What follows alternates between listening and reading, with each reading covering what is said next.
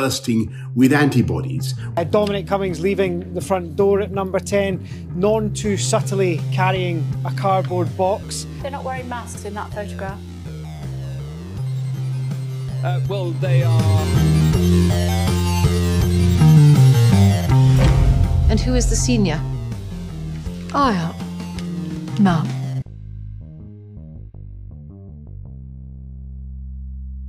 Angelo, terza puntata della nuova stagione di Post Brexit News Explosion. Sono passate altre due settimane. Oggi, nel giorno in cui registriamo, è il 18 novembre, quindi ci avviciniamo al 2 dicembre, che dovrebbe essere, almeno in teoria, eh, la fine di questo secondo eh, lockdown, eh, nel tentativo di salvare il Natale, come si dice un po' ovunque. Eh, notizia di ieri, intanto, riportata dal Guardian: Boris Johnson pare eh, sia in isolamento, lui e altri quattro eh, MPs, quindi parlamentari conservatori conservatori dopo eh, un evento, dopo un meeting che si è tenuto a Downing Street. Eh, ricordiamo Johnson già era stato contagiato eh, in aprile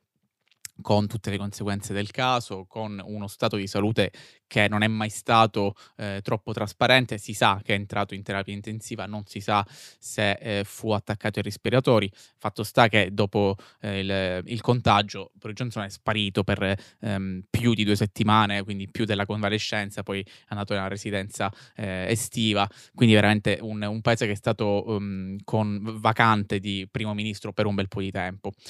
lui ha detto che adesso eh, sta comunque bene, is bursting with antibodies, ha detto quindi eh, scoppia di salute di eh, anticorpi. Tutto questo è partito dal fatto che Lee Anderson, MP del Nottinghamshire, era stato appunto, aveva accusato dei eh, sintomi di coronavirus, poi risultato positivo e eh, questo ha costretto Boris Johnson a eh, autoisolarsi. Perché? Perché ha anche traperata una foto in cui i due erano uno accanto all'altro e nessuno eh, dei due eh, indossava una mascherina. Eh, guardiamo un primo contributo e poi lo commentiamo e ci commenti anche il tuo inflatable dinosaur. l'ospite, l'ospite di, l'ospite di oggi. Same rules apply for, to all of us. Why are they not wearing masks in that photograph?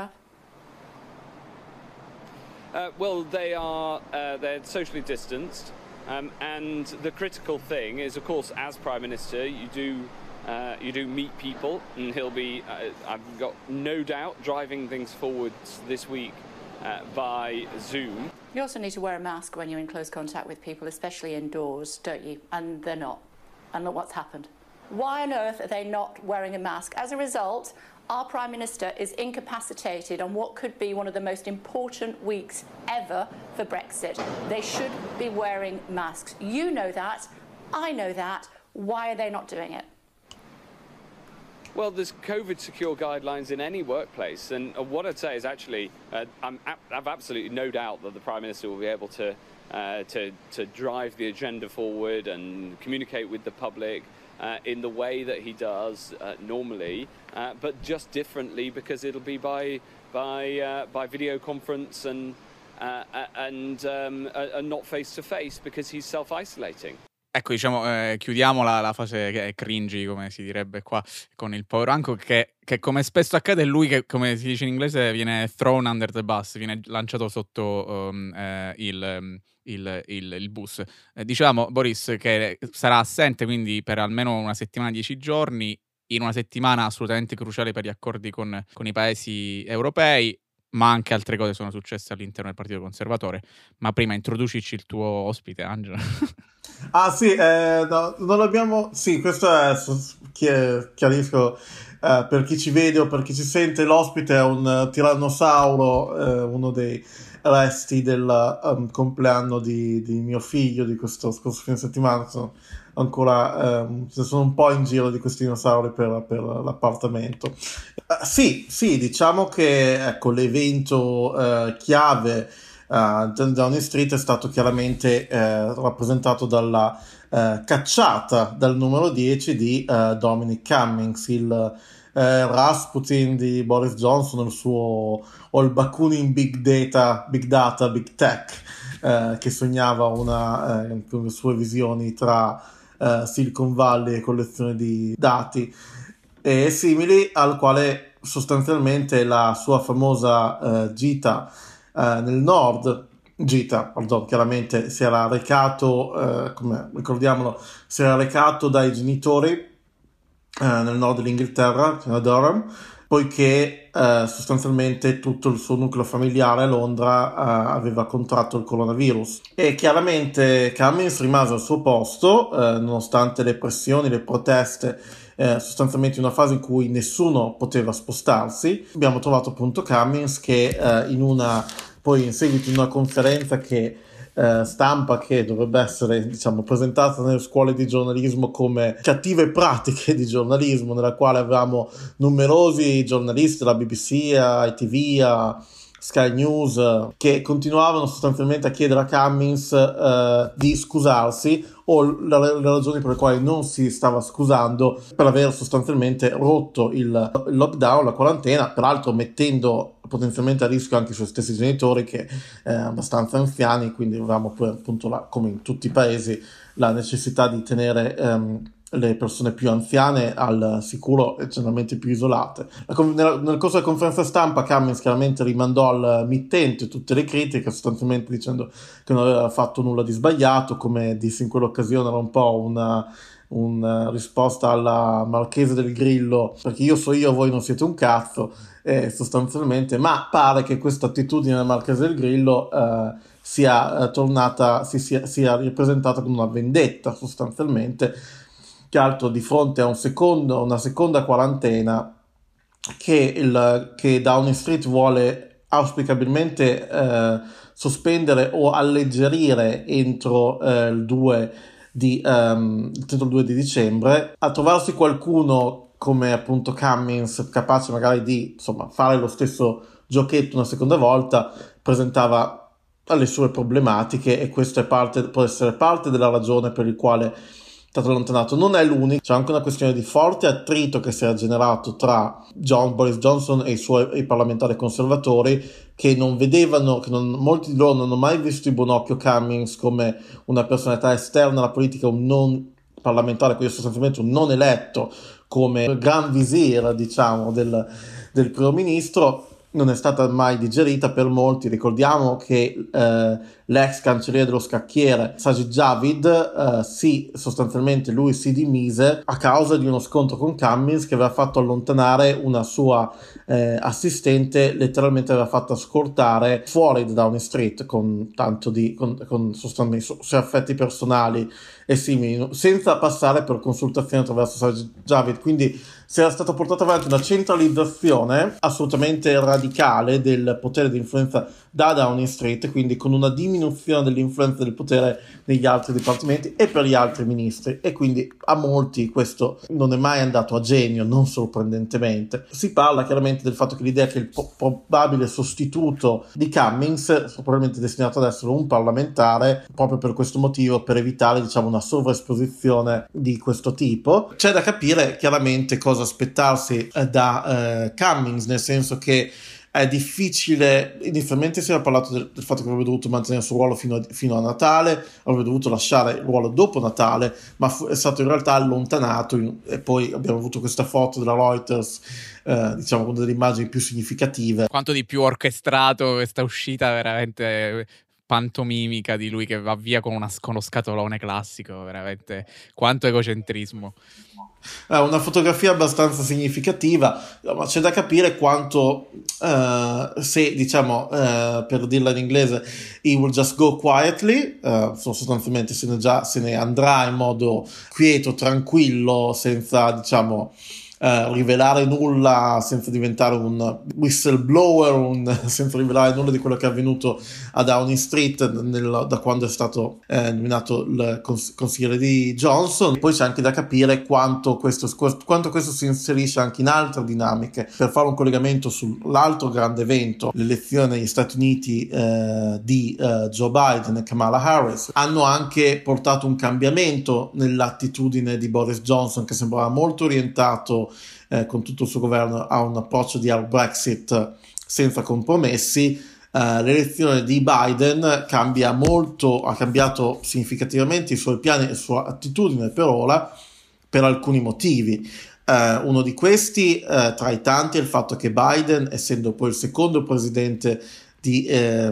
discendenza irlandese dopo Kennedy è assolutamente contrario, l'ha espresso più volte, a qualunque tipo di um, approccio per la Brexit che possa compromettere uh, gli accordi del venerdì santo e quindi la stabilità nell'Irlanda del Nord. Non, non a caso i leader nordirlandesi uh, sono stati tra i primi a congratularsi con, uh, per, con Biden per la sua eh, elezione, mentre invece eh, è significativo che, pensare che sia Johnson che, eh, che Dominic Raab sono stati molto lenti, diciamo, a congratularsi con eh, i neoeletti e lo hanno fatto anche in un modo un po' eh, bizzarro. Uh, in particolare Rab che ha sostanzialmente presentato nel uh, giorno della conferma fino al 7 eh, novembre un doppio tweet nel quale ci si congratulava sì con Biden e Harris, ma allo stesso tempo si riconosceva che eh, Donald Trump aveva combattuto una battaglia molto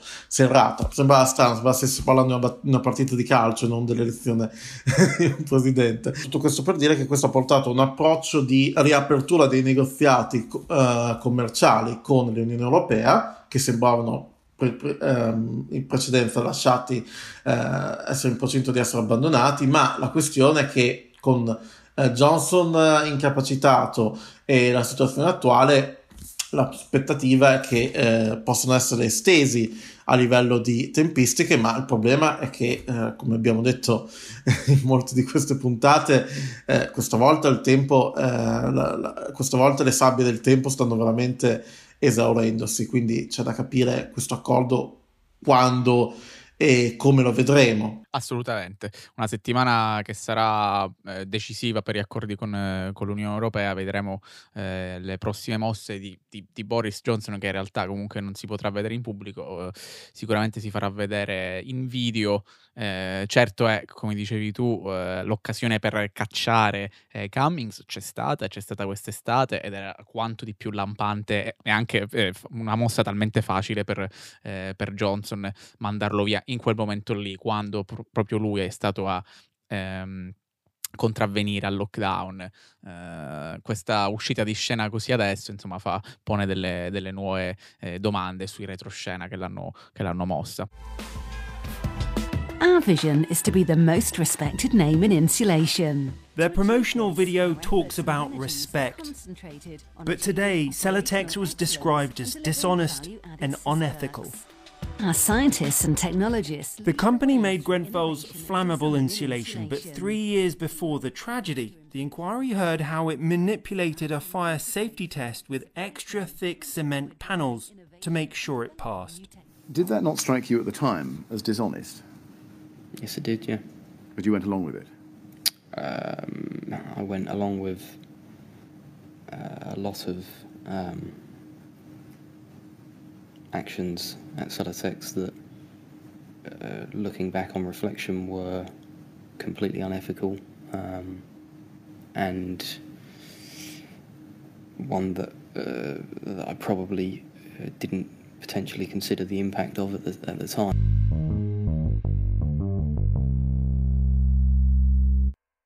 Colangelo, per il caso di questa puntata eh, ci allontaniamo un attimo dalla politica, anche se comunque ovviamente fa sempre parte del, del discorso politico. Ricordiamo tutti, ehm, qualche estate fa, giugno del 2017, la tragedia della Grenfell Tower, eh, in cui il rivestimento di questo eh, grattacielo ehm, andò completamente a fuoco e in cui persero la vita 72 persone. C'è stata ovviamente un'inchiesta, eh, oltre ovviamente alle, alle, um, alla solidarietà espressa nei confronti delle vittime eh, e, dei, e, dei, parenti delle vittime, una inchiesta eh, che è arrivata a un punto eh, ieri, eh, notizie di ieri, uno dei dipendenti della, della, compagnia che si occupava dei rivestimenti della, della torre, la Celotex, ehm, ha eh, diciamo, testimoniato, Jonathan Roper si chiama, un ragazzo molto eh, giovane, eh,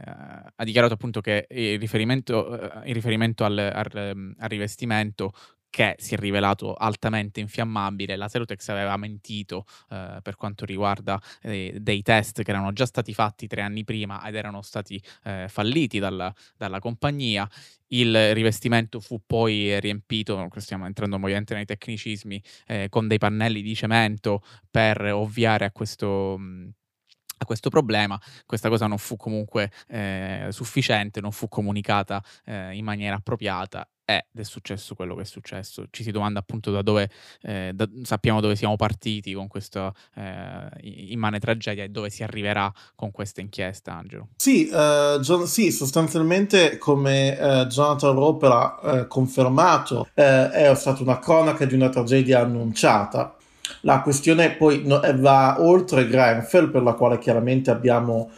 famiglie che chiedono giustizia, Peraltro ricordiamo in uno dei quartieri più uh, ricchi di Londra un ulteriore memento di come uh, de- della diseguaglianza a Londra, che pensiamo magari comparandola con la non troppo lontana Parigi, lì le diseguaglianze sono sempre state costruite, diciamo, eh, nel sistema dei boulevard, quindi spostandosi da un quartiere all'altro un po' in modo circolare, si trovavano eh, storicamente eh, ehm, diseguaglianze e gruppi sociali più deboli, così come ancora oggi nella capitale francese, mentre invece nella capitale eh, dell'Inghilterra del Regno Unito eh, il processo è sempre stato misto, abbiamo sempre avuto quartieri dove eh, con potere eh, e influenza, ricchezza come Westminster come lo stesso Westminster dove comunque eh, si trovavano e continuano a trovarsi sacchi di povertà eh, di livello dickensiano. Parla anche il eh, rapper e attivista Kala eh, nel suo libro Natives, eh, poi anche intervenuto, è stato molto vocale sul caso di Grenfell perché appunto lui uh, vive vicino uh, a Grenfell Tower, ma chiaramente uno dei, degli elementi che, sottolinea, uh, che sottolineava Kala anche nel suo libro è che la sicurezza dove vive lui è molto differente rispetto al caso di Grenfell. Grenfell poi ricordiamolo che era anche un, un edificio che abbiamo visto nella Uh, primo episodio di Small Hacks di Steve McQueen su BBC, mentre si racconta la, la storia di Mangrove, poi in futuro parleremo anche di small hacks, ma si vedono anche nel corso della manifestazione famosa che portò poi all'arresto dei, ma- dei nove di Mangrove, si vede sullo sfondo peraltro la Grenfell Tower in costruzione, quindi un, un, edificio, un edificio nel quale che era sostanzialmente una trappola, eh, una trappola e che si è rivelata come tale. Dopo Grenfell si parla molto di uh, controlli, però il problema è quant- quanto combierà in termini di social housing, in termini di abitatività sociale e sicurezza su questo fronte, perché la domanda dovrebbe essere quanti altri edifici a Londra, eh, tor- torri simili costruite 40-50 anni fa, sono nelle stesse condizioni. Quindi, me- oltre a fare giustizia, e aspettarsi giustizia, specie dopo queste rivelazioni che sono assolutamente centrali e confermano eh, l'ipotesi, confermano di quanto portato avanti famig- dalle famiglie e, dal, dagli avvocati delle famiglie e anche la, l'idea di uh, cercare di capire come investire su questo fronte e sarà sicuramente uno dei temi centrali eh, nella campagna elettorale che è già iniziata per Town Hall, eh, nella quale eh, Sadiq Khan dovrà difendere la sua posizione da Sean Bailey, il candidato dei conservatori. Your Majesty, I think we have enough respect for one another personally to ask ourselves some of the bigger questions, woman to woman. We are the same age after all. Really? Just six months between us. Oh? And who is the senior? I am. Ma'am.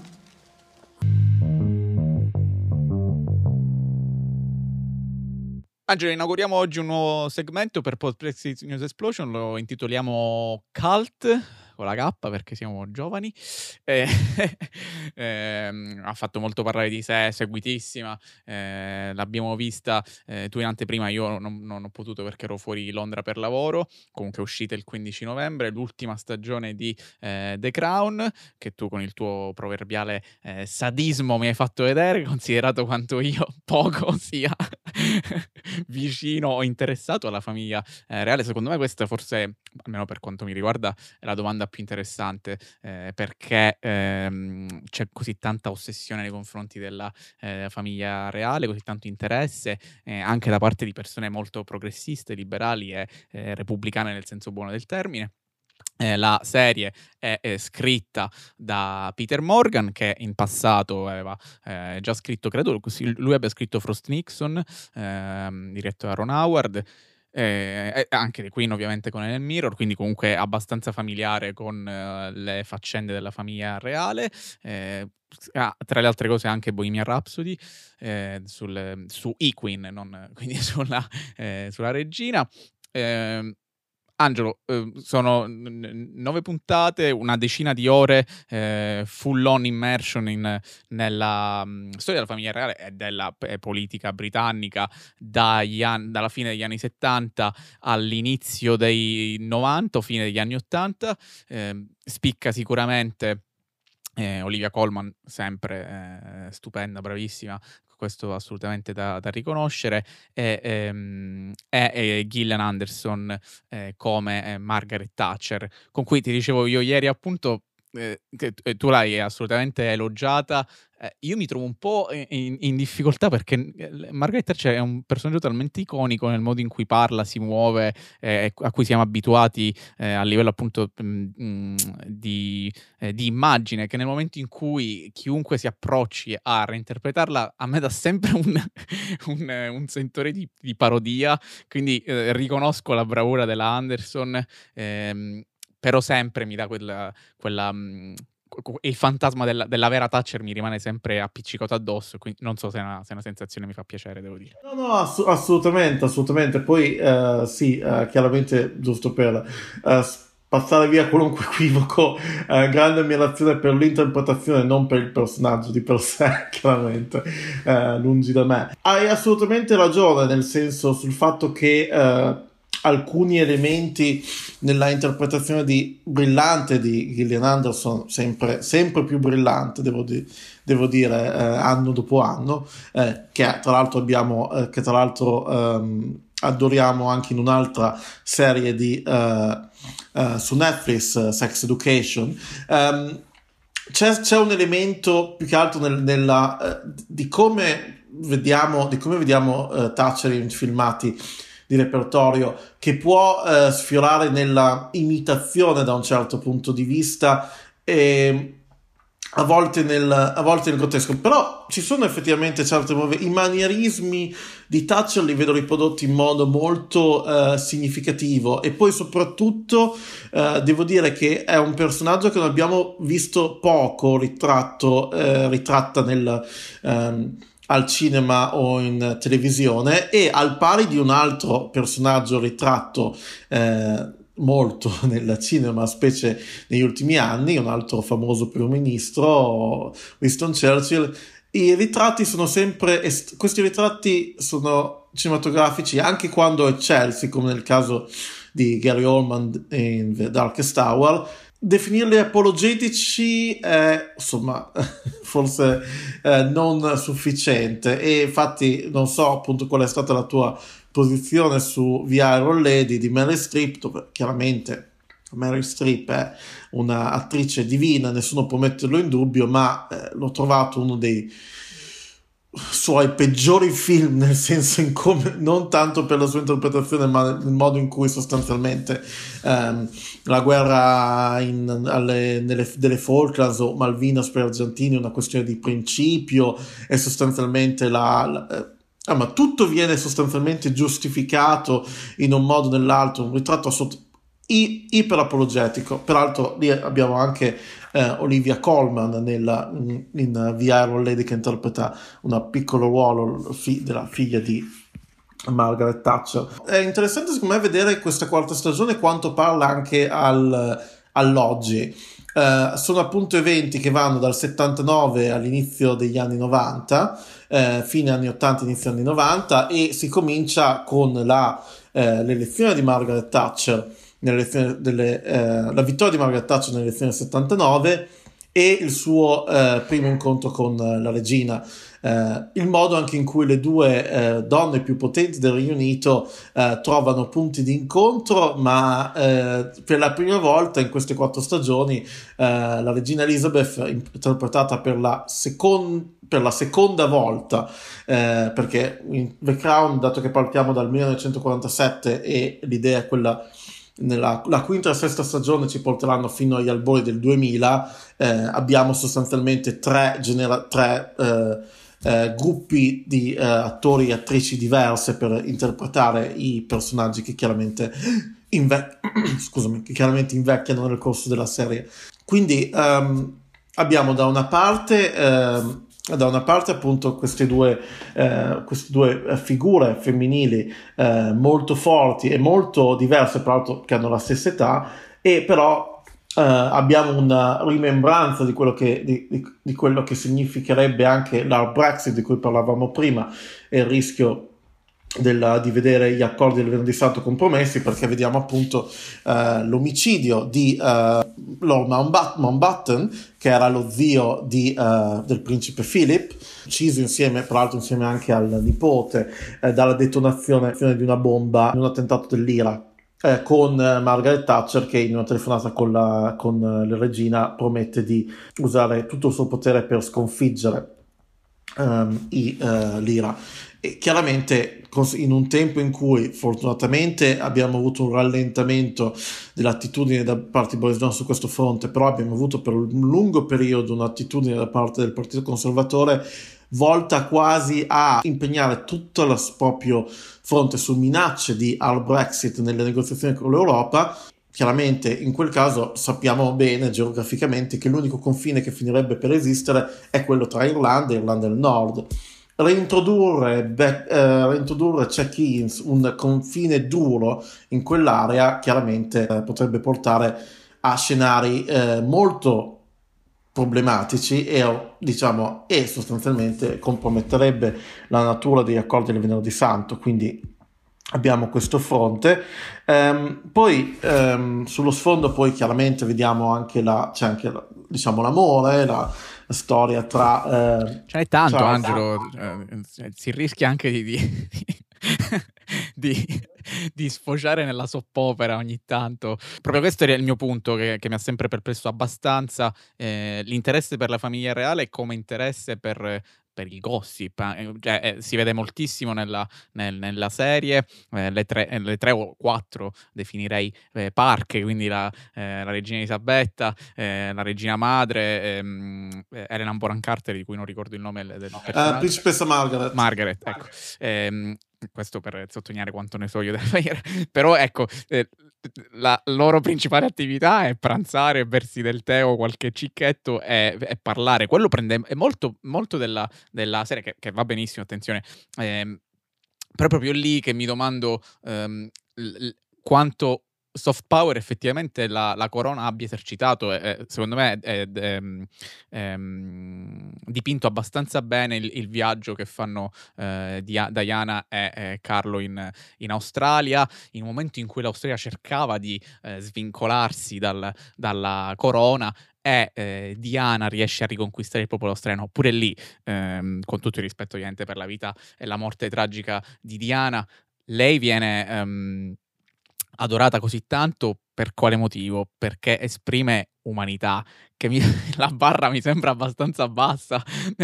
Cioè... No, no, hai assolutamente ragione, ma tra l'altro eh, proprio su quello fronte che dicevi, penso che sia significativo il fatto che comunque Charles e Camilla eh, abbiano comunque espresso la loro eh, preoccupazione eh, rispetto al ritratto che emerge di loro due nella serie eh, Abbiamo anche consulenze storiche, chiaramente The Crown non è integralmente lo specifica la serie stessa, si basa su fatti storici, ma ci sono anche degli elementi di eh, romanticizzazione, diciamo. Um, eh, però eh, c'è una questione su questo fronte e tu facevi riferimento al soft power, eh, uno dei miei degli episodi che ho trovato eh, particolarmente interessanti eh, riguarda l'episodio focalizzato sul Sudafrica e sul fatto che eh, ci fu effettivamente uno scontro molto duro eh, tra eh, la regina eh, Elizabeth e ehm, Margaret Thatcher sul fronte del Sudafrica. Eh, per il fatto, questo era dovuto al fatto che eh, sostanzialmente ehm, tutti i paesi del Commonwealth ehm, nella loro, nella loro in, nel, nel, in modo integrale sostanzialmente avevano eh, deciso di portare avanti delle sanzioni nei confronti, eh, nei confronti del Sudafrica dell'apartheid. Eh, che sanzioni che poi eh, Nelson Mandela, quando fu poi liberato, riconobbe come centrali nel aver messo in ginocchio sostanzialmente eh, il regime dell'apartheid in Sudafrica. Eh, Thatcher si oppose brutalmente a qualunque forma di sanzione nominalmente e in sostanza su questo punto, eh, al punto che eh, eh la, regina, la regina fu tentata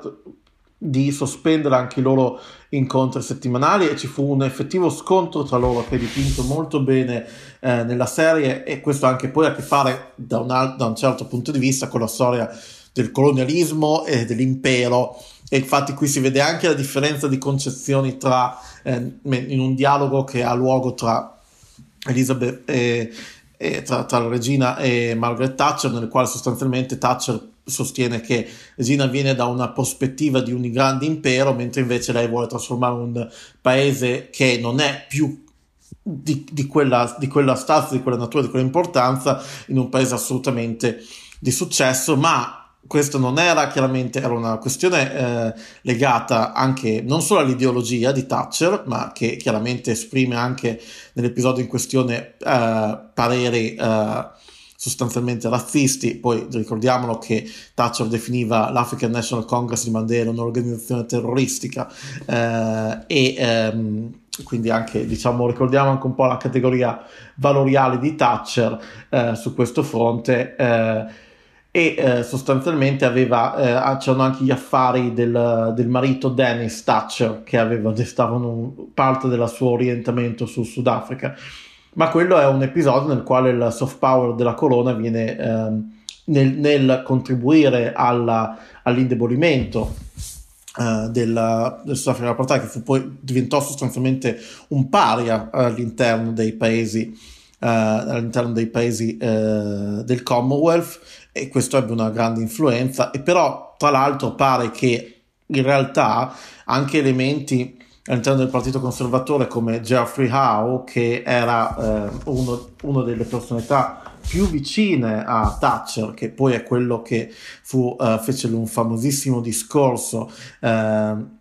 che vediamo poi ritratto nella, nella, nel finale di stagione eh, che eh, guidò, fu poi l'inizio della fine della carriera politica di Margaret Thatcher come primo ministro. Eh, lui, ad esempio, pare sia stato rivelato da eh, era uno tra le voci dei conservatori che aveva sottolineato un distacco, voci minoritarie tra i conservatori dal, dal supporto al Sudafrica, distacco che però non fu eh, mai recepito da Thatcher. Peraltro, a livello di compagnie che si portano avanti, penso che sia anche importante ricordare che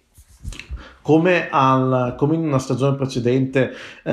Anthony Eden quando era primo ministro parlò di lanciare la guerra eh, di, per il canale di Suez eh, per quanto consideravano Nasser un fascista e un tono simile usato nei confronti anche della, della eh, giunta eh, argentina, che era effettivamente una giunta militare fascista, però è interessante ricordare, sempre per parlare di stor- corsi e corsi storici, che eh, non c'era nessun problema, che eh, Thatcher era una ottima amica di un altro dittatore fascista sudamericano, eh, Augusto Pinochet, al punto che gli regalò un'ottima bottiglia di scotch nel 99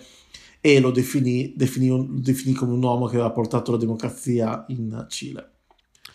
Come dicevi Poi... tu, parlando del, del, mm, del, film sulla Thatcher con, con Mary Strip, che era un po', un po', geografico, un po' propagandistico, mi domando però quanto effettivamente una, una serie come The Crown non, The Crown non sia invece un, uno strumento eh, propagandistico anche in quel senso in favore di una figura come la regina, che viene addirittura mh, eh, ritratta in, in, un, in, una delle puntate, fa dei colloqui con tutti i figli, tra i figli ovviamente anche il principe ehm, Andrew, che sappiamo benissimo che è quello che non suda e che ha avuto eh, diciamo amicizie pericolose e frequentazioni molto giovani, già all'epoca parla di una attrice eh, che credo si chiamasse Q Stark se non sbaglio, molto giovane che interpretava un ruolo in un film in cui lei era minorenne e, ed era eh, diciamo attorniata da uomini molto più, più, grandi di lei e la regina si dice, si dice scioccata ehm, ed è molto preoccupata per Andrew. Ovviamente questo eh, è abbastanza evidente che fa parte della, eh, come dicevi tu, eh, romantizzazione del racconto Sembra però, eh, ovviamente, i figli hanno le loro responsabilità a prescindere dai genitori. Eh, diciamo, sembra tracciare una, una, una luce eh, in difesa della, de, della regina e anche di, come si dice, di foreshadowing di quello che sarebbe successo eh, in futuro. Eh, secondo me il personaggio che a me ovviamente mi è piaciuto di più e su cui mh, mm, ergerei una statua è Michael Fagan, questo matto che si introduce nella, nella, a Buckingham Palace fino addirittura ad avere un colloquio con, eh, con la regina di prima mattina. Eh, nella serie lui che, che, critica Margaret Thatcher, mi pare di aver letto che lui ha, ha negato eh, di avere mai parlato di Margaret Thatcher con, con, con, la regina. Lui che poi fondò una band punk eh, dopo questo incontro, dopo il suo arresto, dopo l'internamento per problemi eh, mentali, è ancora vivo. Eh, quindi potreste anche trovarvelo in giro per Londra. Addirittura credo abbia detto che manderà una cartolina eh, di auguri quando la regina compierà 100 eh, anni. Sicuramente il personaggio più eh, a cui eh, la, la, la, stagione dedica alla fine il tempo necessario forse anche di più di quello che si meritava ma eh, sicuramente un'eccezione all'interno di, um, di, di, una serie che racconta anche di molte eh, tradizioni veramente che, che suonano a un, a un, occhio diciamo di, di, persona normale che lo guarda um, anacronistiche come la caccia al cervo che poi simboleggia eh, quanto è importante quanto Diana sia la persona giusta perché lei aveva indicato il cervo la caccia al fagiano e la, la pesca di, di, di, Carlo quando riceve le notizie. Insomma un mondo che, che sem- sembrerebbe ehm, ce lo siamo lasciati alle spalle invece che eh, la famiglia reale continua a vivere ancora oggi eh, porta avanti insomma. assolutamente assolutamente. Io um, intervengo su quanto dicevi appunto nell'episodio su uh, Michael Fagan anche uno di quelli che ho trovato più interessanti. Ricordiamo Michael Fagan era un uh, in bianchino e um, um, emulatore eh, britannico eh, che nell'82 riuscì a introdursi nella stanza della regina. Eh, quello, quello, chiaramente qui abbiamo un elemento di, romantizza- di, rom- di licenza cinematografica, licenza di serie, perché chiaramente, eh, fa, eh, come ricordavi tu, Fagan ha negato di aver mai parlato di Margaret Thatcher, con la regina e la regina non ha mai rivelato nessun dettaglio in pubblico della loro conversazione, eh, quindi non sappiamo, non, non, sapremo probabilmente mai cosa accade veramente. Eh, però appunto l'altro, episodio, l'altro elemento interessante di quell'episodio lo si vede nelle difficoltà che Fagan affronta tra ehm, i, sussidi di disoccupazione, mancanza di lavoro, la, eh, de, ehm, tra l'altro lui eh, nella conversazione, la conversazione con la regina dice che vive, eh, si trova a vivere a King Cross, ma vediamo che sempre ritornando alla eh, povertà dickensiana mista alla ricchezza troviamo, vediamo che vive in una sorta di eh, in, zona molto, eh, in zone molto degradate. Vediamo l'impatto della guerra delle folk l'impatto economico eh, finanziario sulla guerra della guerra sulla vita di tutti i giorni per i britannici comuni che eh, Naomi Klein ad esempio nel suo libro eh, The Shock Economy descrisse come la lotta contro un nemico esterno. Il nemico esterno era appunto la giunta argentina e poi in modo concorrente parallelo ci fu anche la lotta contro il nemico interno che erano i sindacati. Della lotta ai sindacati non si parla molto nella serie, ma è significativo eh, il fatto che in quell'episodio si presenta uno spaccato di quello che le politiche di Thatcher avevano effettivamente prodotto nella società britannica. Eh, vediamo eh, ogni giorno persone in fila costantemente eh, per una qualunque forma di sussidio che non riescono a trovare lavoro se non eh, lavori se non lavori sostanzialmente eh, cash in hand quindi lavori sostanzialmente lavori in nero. E peraltro eh, in, nel dialogo che segue poi con la regina eh, Thatcher um, su, su, Fagan un altro um, sostanzialmente nel quale la regina e Thatcher discutono della, dell'intrusione um, la regina eh, inserisce un elemento di uh, messa in dubbio, tra virgolette, del, dell'efficacia delle politiche uh, di Thatcher a livello economico e Thatcher risponde, interpretata da Anderson, risponde con una delle sue delle massime della prima ministra conservatrice sul fatto che la società non esiste, ma esistono gli individui e al massimo le loro famiglie e che quindi è tutta una questione di uh, creare opportunità e quindi che poi qui sia sostanzialmente lo stesso tipo di consenso uh, neoliberista che stava avendo successo oltre l'Atlantico con Ronald Reagan negli stessi anni che a differenza di altri presidenti uh, statunitensi che sono apparsi in precedenza come um, Kennedy e uh, Johnson non appare, in questa serie solo, c'è solo un riferimento uh, fatto, fatto, a lui. E quindi uh, e, però che poi si è manifestato in modo diverso in diverse parti del, del pianeta, chiaramente ad esempio abbiamo visto come ci, si citava prima Pinochet, nel caso del Cile la shock economy di cui parla appunto Naomi Klein nel suo famoso saggio fu applicata in modo nettamente più brutale rispetto ai casi statunitensi e britannici. Ultimo appunto, quando proprio parlavi tu di Sudafrica, c'è questo mh, dialogo tra la regina Margaret Thatcher e, e la Thatcher eh, critica la regina, dice ah, non possiamo avere a che fare con eh, questi eh, leader tribali con costumi eccentrici e la regina risponde anche lì, no, eh, onestamente non mi sono informato, non so se questa fu effettivamente una risposta accurata, però ci sta diciamo nella, nell'ironia della regina Elisabetta, dice ma io sono anche un, un leader tribale con costumi eccentrici. Effettivamente non fa una differenza. Assolutamente. Angelo, e quindi insomma eh, con questo, con questo, chiudiamo questa piccola parentesi cult, ne faremo altre, ci sono ovviamente eh, prodotti che parlano della società britannica, eh, che siano serie televisive, film eh, o libri, saggi o anche album musicali, non sia, eh, non sia mai, eh, che avremo il piacere di, di, commentare anche per dare diciamo, un, un, profilo anche un po' più leggero al programma. Noi ci eh, riaggiorniamo tra due settimane, probabilmente aff- dopo la fine del, del, lockdown, sempre che non venga eh, riesteso. Eh, vedremo insomma come si sviluppa la situazione in queste altre due settimane. Buon proseguimento, ehm, stay safe, wear a mask, sempre una mascherina, sempre. Eh, ho visto un, di recente un... Um, davanti a un pub che è importante ricordarsi di trattare le mascherine come tratteremo, come, eh, tratteremo le nostre eh, mutande sostanzialmente quindi non, non condividendole non mettendole, troppo, mettendole non cercando non di togliercele in pubblico e cercando di eh, lavarle regolarmente quindi esattamente stay safe, stay è come con le mutande, buttatele nel cestino poi, non buttatele per terra. se, se sono quelle usegetta, per favore buttatele nel cestino.